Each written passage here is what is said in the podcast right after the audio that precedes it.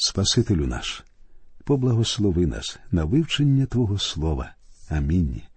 Шановні друзі, сьогодні ми закінчимо вивчення 16-го розділу книги Левит і перейдемо до 17-го. Після того, як Аарон входив у святе святих за себе і свій дім, він повинен був увійти туди ще й за свій народ. Я читаю вірші з 15 по 19, 16 розділу книги Левит. І заріже козла жертви за гріх, що належить народові, і внесе його кров за завісу, та й зробить із кров'ю його, як зробив був із кров'ю теляти, і покропить її на віко та перед віком, і очистить він святиню з нечистоти Ізраїлевих синів та з їхніх переступів через усі гріхи їхні. І так він зробить для скинії заповіту, що знаходиться з ним серед їхньої нечистоти. І жоден чоловік не буде в скинії заповіту, коли він входить на очищення до святині, аж до виходу його. І очистить він себе та дім свій та всю громаду Ізраїлеву. І вийде він до жертівника, що перед Господнім лицем, та й очистить його, і візьме крови теляти, і крови козла, та й дасть на роги жертівника навколо, і покропить на нього з крови пальцем своїм сім раз, та й очистить його, та освятить його від нечистоти Ізраїлевих синів. Отже, Аарон приносить жертву не тільки за себе і свій дім, але й за всіх дітей Ізраїлевих. Це необхідно було зробити через їх гріхи та їх нечистоту. Козла закалають відповідно до того ж обряду, що і теля. Як і колись, Аарон входить у святе святих, але тепер викуплення поширюється на саме святилище.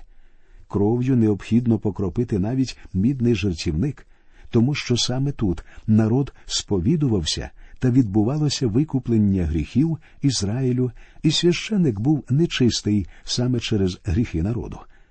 Усі ці дії повинні нагадати нам про те, хто вмер за нас на Христі. І тут важливий не хрест, а той, хто вмер на ньому. Ось 18 і 19 вірші першого розділу першого послання Петра. І знайте, що нетлінним сріблом або золотом відкуплені ви були від марного вашого життя, що передане вам від батьків, але дорогоцінною кров'ю Христа, як непорочного і чистого ягняти. Приписи книги Левит вказували, що принесення крові телят і козлів самого по собі недостатньо. Ось як говорить про це 23-й вірш 9-го розділу послання до євреїв. Отож треба було, щоб образи небесного очищалися цими, а небесне саме кращими від оцих жертвами. Я гадаю, що на небесах Ісус Христос у буквальному значенні приніс свою кров. Він приніс її у святе святих, прообразом якого ми знаходимо у святому святих Скинії. Так, я знаю, декому не подобається слухати розмови про кров. Вони вважають, що такі розмови занадто жорстокі. Апостол Петро, як ви тільки що чули, називає кров Христа дорогоцінною кров'ю Христа. Я впевнений, що кров Христа знаходиться зараз біля престолу Божого, щоб нагадувати нам у вічності, що наш порятунок дістався неймовірно дорогою ціною. Христос пролив свою кров на Христі, а потім пред'явив свою кров для очищення наших гріхів. Ми усі викуплені дорогоцінною кров'ю Христа. Далі в тексті ми читаємо про приготування народу.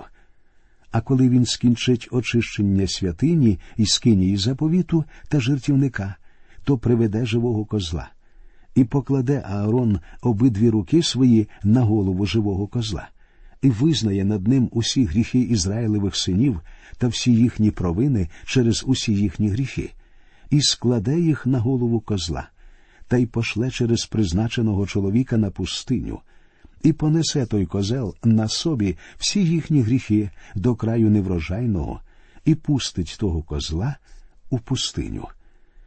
У цей день первосвященик священодіяв один. Аарон уже покропив кров'ю козла на віко, і ось тепер він покладає свої закривавлені руки на голову живого козла і сповідує гріхи Ізраїлю. Перелік гріхів, напевно, був дуже довгим, але Аарон, проте, оголошував його весь. Покладання рук свідчить, що тепер цей козел понесе на собі всі гріхи Ізраїлю. У шостому вірші 53-го розділу книги пророка Ісаїї говориться на нього Господь поклав гріх усіх нас. А в 21-му вірші 5-го розділу другого послання до коринтян сказано бо того, хто не віддав гріха, він учинив за нас гріхом.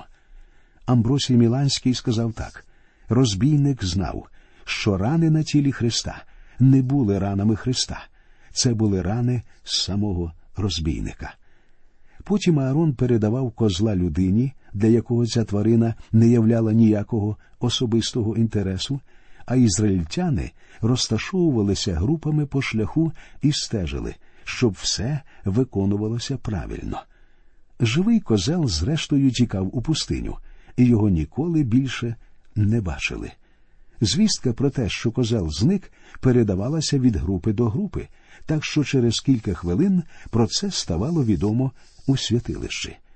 Ця вістка передавалася від людини до людини в Ізраїлі так само, як згодом блага звістка про те, що Христос поніс наші гріхи, передавалася від Матфія, Марка, Луки, Йоанна, апостолу Павлу, першим отцям церкви і нарешті мені і вам. Христос упорався з нашими гріхами цілком і достатньо. А козел відпущення це гарна ілюстрація багатьох інших місць святого письма. Прочитаємо деякі з них. Ось 102-й псалом.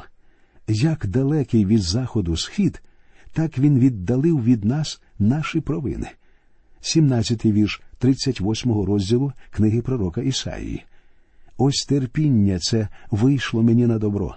Ти стримав від гробу гниття мою душу, бо ти кинув за спину свою всі гріхи мої. 22-й вірш 44-го розділу книги пророка Ісаїї. Провини твої постирав я, мов хмару, і немов мряку гріхи твої. Не вернися ж до мене, тебе бо я викупив. 20-й вірш 50-го розділу книги пророка Єремії.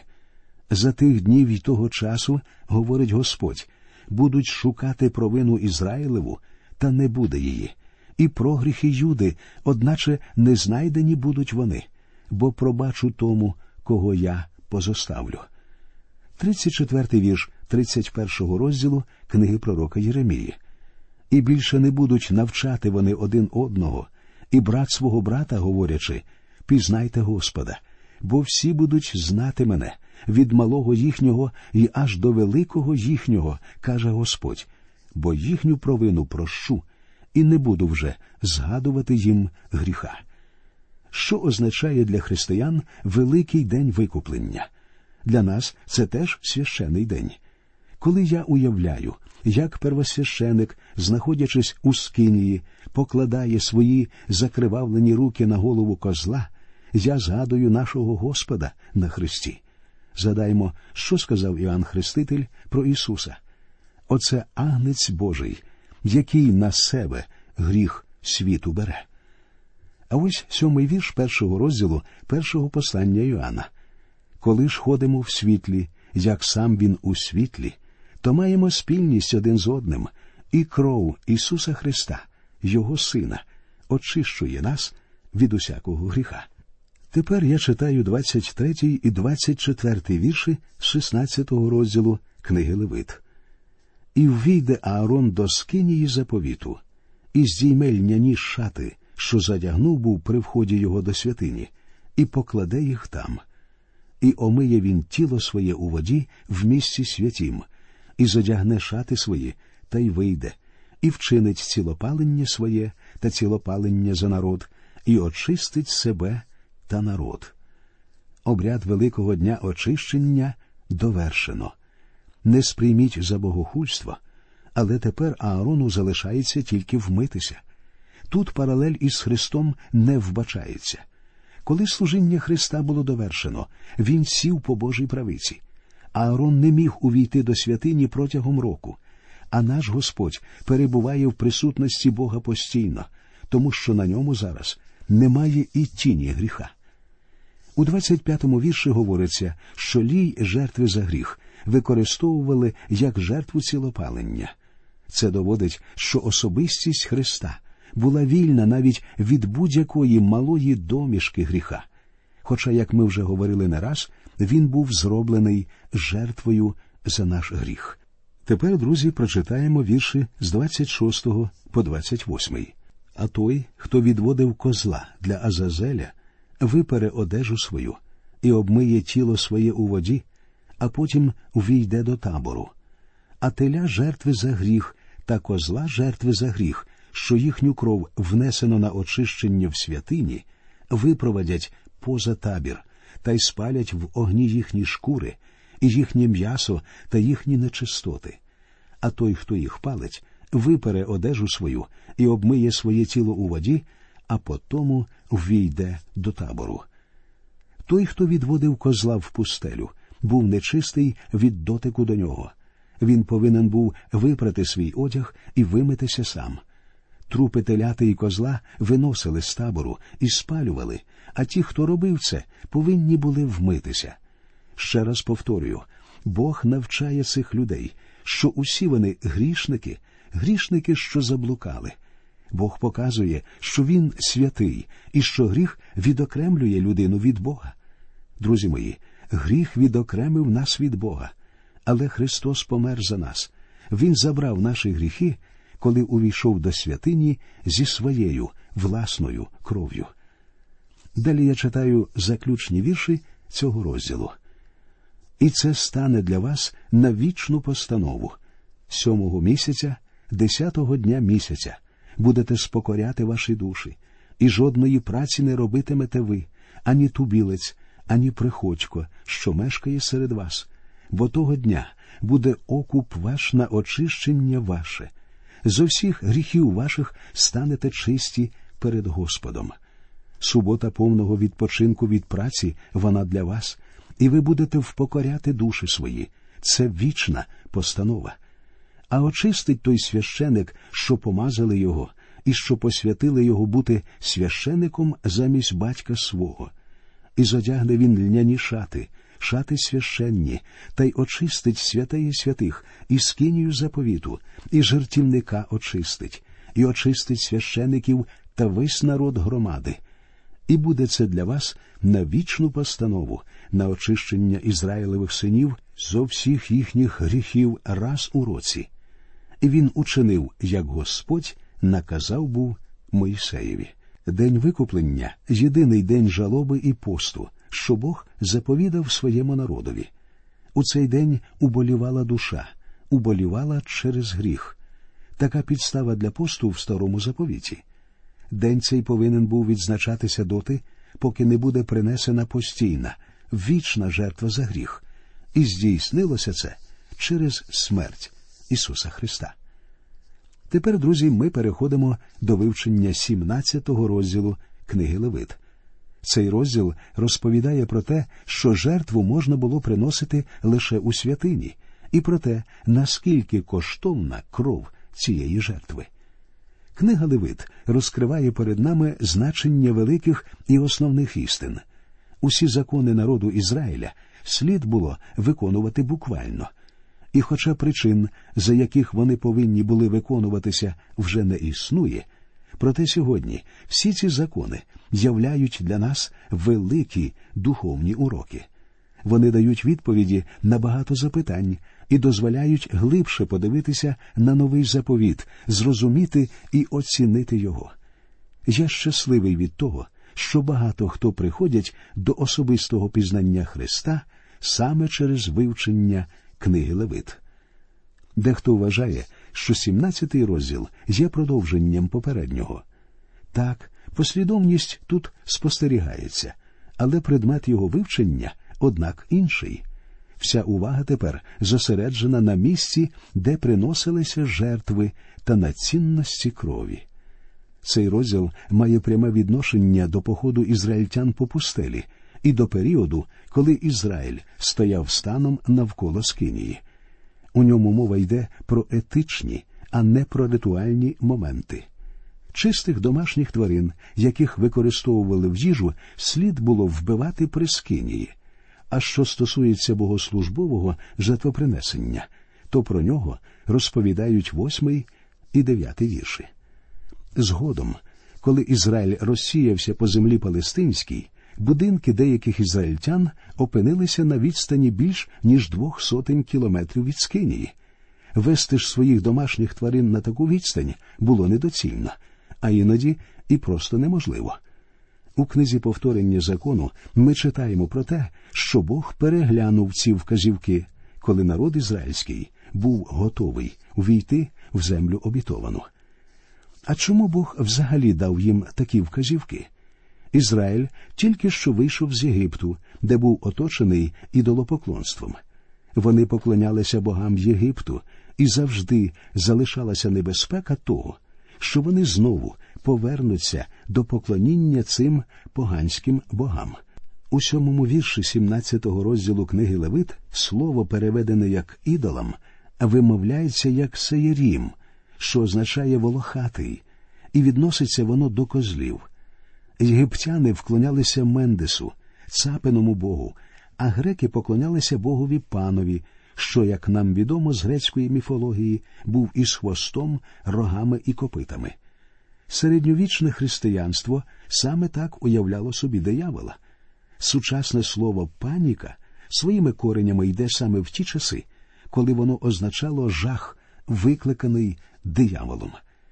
Звідси можна зробити висновок. Ізраїльтянам заборонялося убивати будь-яку тварину поза скинією, щоб не вийшло так, що вони приносять жертву панові, богові козлів. Крім того, ми довідуємося, що ні в якому разі не можна було використовувати в їжу кров, тому що саме кров символізує життя. За цим криється подвійна причина.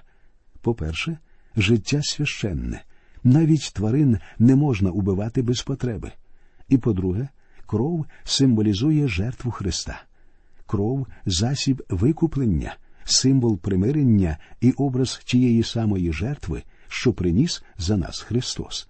Життя священне і повинне охоронятися, але Христос повинен був віддати своє життя, щоб міг жити грішник. Кров і життя синоніми. І тому людина не повинна їсти кров, але він повинен пити кров Христа, тобто вірою в пролиту кров Христа приймати від Христа життя, яке Він віддав, щоб жили ми. Отож, давайте ж будемо любити, прославляти і звеличувати кров Христа. Інколи в церквах соромляться занадто часто торкатися теми гріха. Друзі мої, коли не хочуть говорити про гріх, це значить, що не хочуть говорити і про дорогоцінну кров Христа. Тепер давайте коротко торкнемося структури цієї глави. Вірші з першого по шостий розповідають про те, що жертви можна приносити лише в одному місці. Сьомий вірш говорить про злочинне поклоніння козлові. Восьмий і дев'ятий вірші розповідають про жертвопринесення в Скинії, а вірші з 10 по 16 забороняють використовувати в їжу кров. На закінчення сьогоднішньої бесіди ми прочитаємо початок 17-го розділу і ще трошки поміркуємо над тим, що в ній написано. І Господь промовляв до Моїсея, говорячи промовляй до Аарона і до синів його, та до всіх Ізраїлевих синів, та й скажи їм Оце та річ, що Господь наказав був, говорячи. Як бачимо, ці вказівки призначалися не тільки для Моїсея і Аарона, але й для синів Аарона, а також для всього народу Ізраїлю. Читаємо далі. Кожен чоловік з Ізраїлевого дому, що заріже вола, або ягня, або козу в таборі, або щось заріже поза табором, а до входу з кинії заповіту не приведе того на принесення жертви для Господа перед скинію Господню, то кров буде полічена тому чоловікові. Він пролив кров. І буде винищений чоловік той спосеред народу свого, щоб приводили Ізраїлеві сини свої жертви, які вони ріжуть на чистому полі, і спроваджали для Господа до входу з кинії заповіту до священика, і різали їх, як мирні жертви для Господа, і покропить священник тією кров'ю на Господнього жертівника при вході із кинії заповіту та й спалить лій на любі пахощі для Господа. Чую, як дехто з вас уже запитує, про що це Бог тут говорить? Ось ще один з тих дивних законів, що не має відношення до обрядового жертвопринесення. Якщо ви уважно прочитаєте ці вірші, ви побачите, що тварини призначалися в їжу для народу Божого. Іншими словами, Бог вимагає, щоб за стіл вони запрошували і його. Через свою присутність він закриває доступ поганських богів до ізраїльтян. На жаль, наш час закінчується. Ми прощаємося з вами і продовжимо вивчення 17-го розділу книги Левит у нашій наступній передачі. До нових зустрічей в ефірі. Нехай Господь вас рясно благословить.